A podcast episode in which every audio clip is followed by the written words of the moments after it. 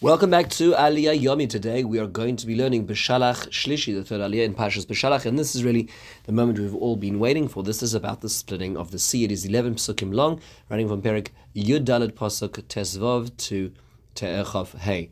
Let's try to understand what the actual basic facts are, and then we will have a few points to ponder. So Hashem now inter- intercedes. Bnei Israel call out to Hashem. They've complained to Moshe. Moshe Benu says, "Keep quiet. Hashem is going to save you." And now Hashem intercedes and says to Moshe. Why, Moshe, are you calling out to me? Daber b'nei Yisrael So tell b'nei Israel to stop crying, go, move. And you are going to stick out your staff in your hand over the sea. It will split. Bnei Israel will go through the sea in the, the dry land and I'm going to strengthen the heart of Pharaoh, and he's going to, with all of his chariots, he's going to follow you with his with his chariots, and that's the way it, it described. In the meantime, while this while Moshe Rabbeinu is being given this, Hashem now moves. Um, the the cloud which was in front of the na- nation of Israel moved behind them, and it separates the camp of Israel and the camp of the Egyptians. There's this darkness and cloud which now protects them. They are not able to to approach one another all night. In the meantime, Moshe Rabbeinu sticks out his hand over the sea, and there's this very strong easterly wind which which blows all night, and it splits the sea into dry land. And Bnei Israel start walking through the sea. The, the walls are now made of the water on their right and their left, and Egypt runs straight after them as they're able to. And uh, as the morning starts dawning, Hashem looks down on the camp of Egypt, and there we hear about how he starts to confuse them and removes the wheels of their chariots, making their travel very, very difficult. And Hashem says to, uh, and Mitzrayim finally says, Anusa mipnei Yisrael ki Hashem nilcham lahem Mitzrayim. God is fighting on behalf of the Israelites, which is the message that we're supposed to get. Let's take a few basic points to ponder. Number one is Why are they being told it is not time to pray? Matitzakelai. Isn't it always a time to pray? Why are they being told to act in this particular case? The Ohr HaChaim HaKodesh says a very beautiful idea, and that is that right now they are undergoing a din, they are undergoing a judgment. The judgment is, as the Midrash describes, that the Sarah Shal Yom, the spiritual agent of the sea, says, Why am I being asked to drown these people? Halala El these are servants of Avodah These are servants of Avodah Meaning, the nation of Israel were in fact so involved and entrenched in Egyptian society, they really served the, the Egyptian deities. So why is it you're killing this group over that group? Does this one really more deserving than that? That being the case, the only way that they were to be able to, to have the opportunity of being mezakeh, of, of being zoichim bedin, of succeeding in this judgment, is action do something, do something good in order to deserve getting, out of here. And that's what the Ohr HaChaim is. It says Hashem is telling Moshe, now is not the time to cry out. Now is the time to do to change your your your state uh, uh, of affairs. Now, did all the Israelites agree? The answer the Yerushalmi says is very firmly no. The term Yerushalmi in, in Tanis, the second parak, halacha hey. It's also quoted in the Mechilta here, says that there were four different groups. One group said, Nipol layom, let us jump into the city. One says, Nachzor lemitzrayim. That uh, one says, let's, let's submit ourselves, let's go back as slaves to Egypt. One says, Naasei mohim uh, One says, let's, let's fight with him. And the one says, Netzaveach, connect on, we should pray. So we have very different ideas. Jump into the sea, action. Return to Egypt, submission. Make a war, attrition. And Netzaveach, let's, let's, let's petition, let's pray to Hashem. These are, three, three, four different groups which indicate the level of disunity. This explains the Meshech Chochmah, a very important thing. Why is it that only now, as we saw, the, uh, the angel um, is castigating them. That both sides are servants of Avodah Why in Egypt was that on the case? When there were so many plagues against the Egyptians, and the plagues favored the Israelites and not and, and did not um, hurt them while hurting the Egyptians. The Sarah Shal Mitzrayim, the agent of Egypt, said, Halov They, both sides, serve pagan deities. The Meshech says, because for the first time the nation of Israel had disunity. Here they were fighting and bickering among themselves at such a point, that's when the Midas Hadin, that's when justice steps in.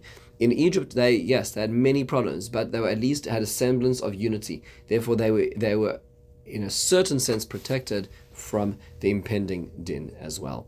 Very powerful point to understand this. Now, um, let's take a step further. Why is it that Hashem says, if you look over here at the actual instructions, Hashem says to Moshe Rabbeinu, stick out your staff and hold out your hand. But Moshe Rabbeinu only holds out his hand. He does not put out his staff over the sea.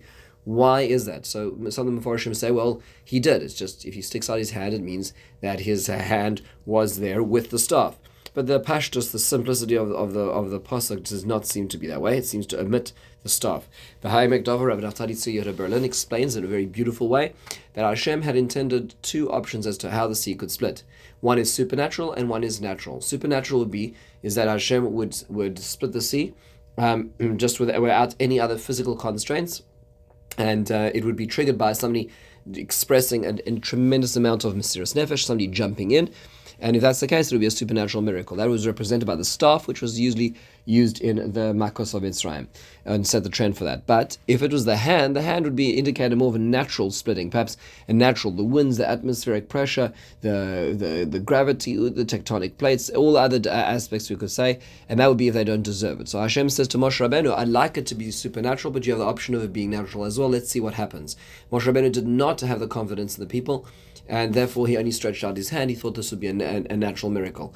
It is interesting that a little bit of both actually happened, because you look at the Gemara in Sota, the Gemara in Sota Daf Lamed Vav is leading to the Lamed Zayin Aleph. The Gemara tells us that were, in fact there were other arguments going on as well and that is is that every there was in the group that wanted to jump into the sea, or perhaps once they heard the instructions of Hashem that they needed to travel, there were the different uh, different tribes were, were arguing with each other as to who should go first. And Binyamin actually jumped into the sea first, according to the Gemara. And Yehuda started throwing rocks at them because they felt it was inappropriate that Binyamin went first. The Gemara says because Binyamin was so dedicated, has so much mesiras nefesh, that's why they had the chus of having the Beis Hamikdash in their territory. The Gemara then tells us the more famous version, which we, we know we, we know that, that it was that everybody was arguing, and while everybody was arguing, Nachshon ben from Yehuda jumped into the scene, reached the area that uh, he carried on walking and wading in, and it, it wasn't going down, and until the point that he said that it reached his his nostrils, and he says, um, Hashem save me because the water has reached my soul. That the water has reached my soul, and that, at that point in time, the, uh, that the, the sea actually split. So two different versions as to what was actually going on, you what triggered it as well. So Moshe Rabbeinu perhaps does not have the confidence to think that they're going to deserve it, but it does seem that in the end of the day, they do deserve it. That's expressed in the staff versus the hand as well. Another question is, which really is, is very important to know, is why are we told about Kadim this strong easterly wind which blew all night? So it goes back to how we understand what really happened over here as well, coming back to the Netziv's point. There was a, a, um, an article um, written by Colin Humphreys, a physicist in Cambridge University, um, the author of the book The Miracles of Exodus, and he said, and his comment was, a miracle perhaps, great timing, certainly. Meaning to say, he, he goes into a great, a long, lengthy explanation of how it could be under the right conditions that the, this, uh, the Red Sea could actually split. And in fact, there are Mefarshim who take that line as well. So Ralbag, Rav Hirsch say that really there's high pressure, the low pressure, the wind, the angle, all this led to a remarkable physical phenomenon as was predicted. What the miracle was was not how it happened, the miracle was that it happened when predicted. Meaning to say these kind of things can happen, yes, under unbelievable and unusual circumstances. But the fact that Moshe Rabbeinu says it's going to split now while the, the Hebrews are on the banks of the, of, of the the sea and is going to provide refuge for them just in the right way. That is the miracle of everything aligning in the correct way. Yes, it's fine to point out that you know 2,700 years, uh, 2,733 years ago, uh, you know, uh, um, phenomenon X actually happened and it can happen again. Okay, that's fantastic. That's not a miracle. That happens to be a natural phenomenon. When Hashem tells a human being this is going to happen and it happens right then, and we can explain how it happened, that's fantastic. But the reason why it's happening is because Hashem said it is, and that's how we understand the miracle. However, the Malbim, the Malbim disagrees with the Ralbag on this, and he disagrees in many other areas in the Torah, and he says it's a downright miracle, it's downright supernatural, meaning you don't have to explain how it fits into the context of physics. Hashem can waive physics. Hashem created physics, and he can waive it at certain times, and that's what he does in this particular case. So you, it's less about understanding this. If that's the case, if it's the Malbim's understanding, then why do we need to hear about the wind all night? The Ramban explains very simple, is because there are going to be many people who are going to who, who are who are going to come throughout history, and in fact not just in history, but the Egyptians included themselves, who are going to say, wait a second, this wasn't really so miraculous, this wasn't so so important and so powerful, and that's what's and and this gives the space because they say, oh, it was just the wind, ah, winds happen, winds come, winds go. Um, it's going to allow them to think that it is natural. Therefore, it'll allow the Egyptians to jump into the sea, and it'll allow people for many generations later on to say this wasn't really was such such a miracle, It just happened to be the right the right place, the right time. And that would allow people to therefore justify, rationalize away the significance, the religious import of this miracle, which Hashem provides, because Hashem needs to give human beings the free will. He needs to give them the free choice of making the right and the wrong decision. So this we conclude the third aliyah. In the meantime, have a wonderful and meaningful.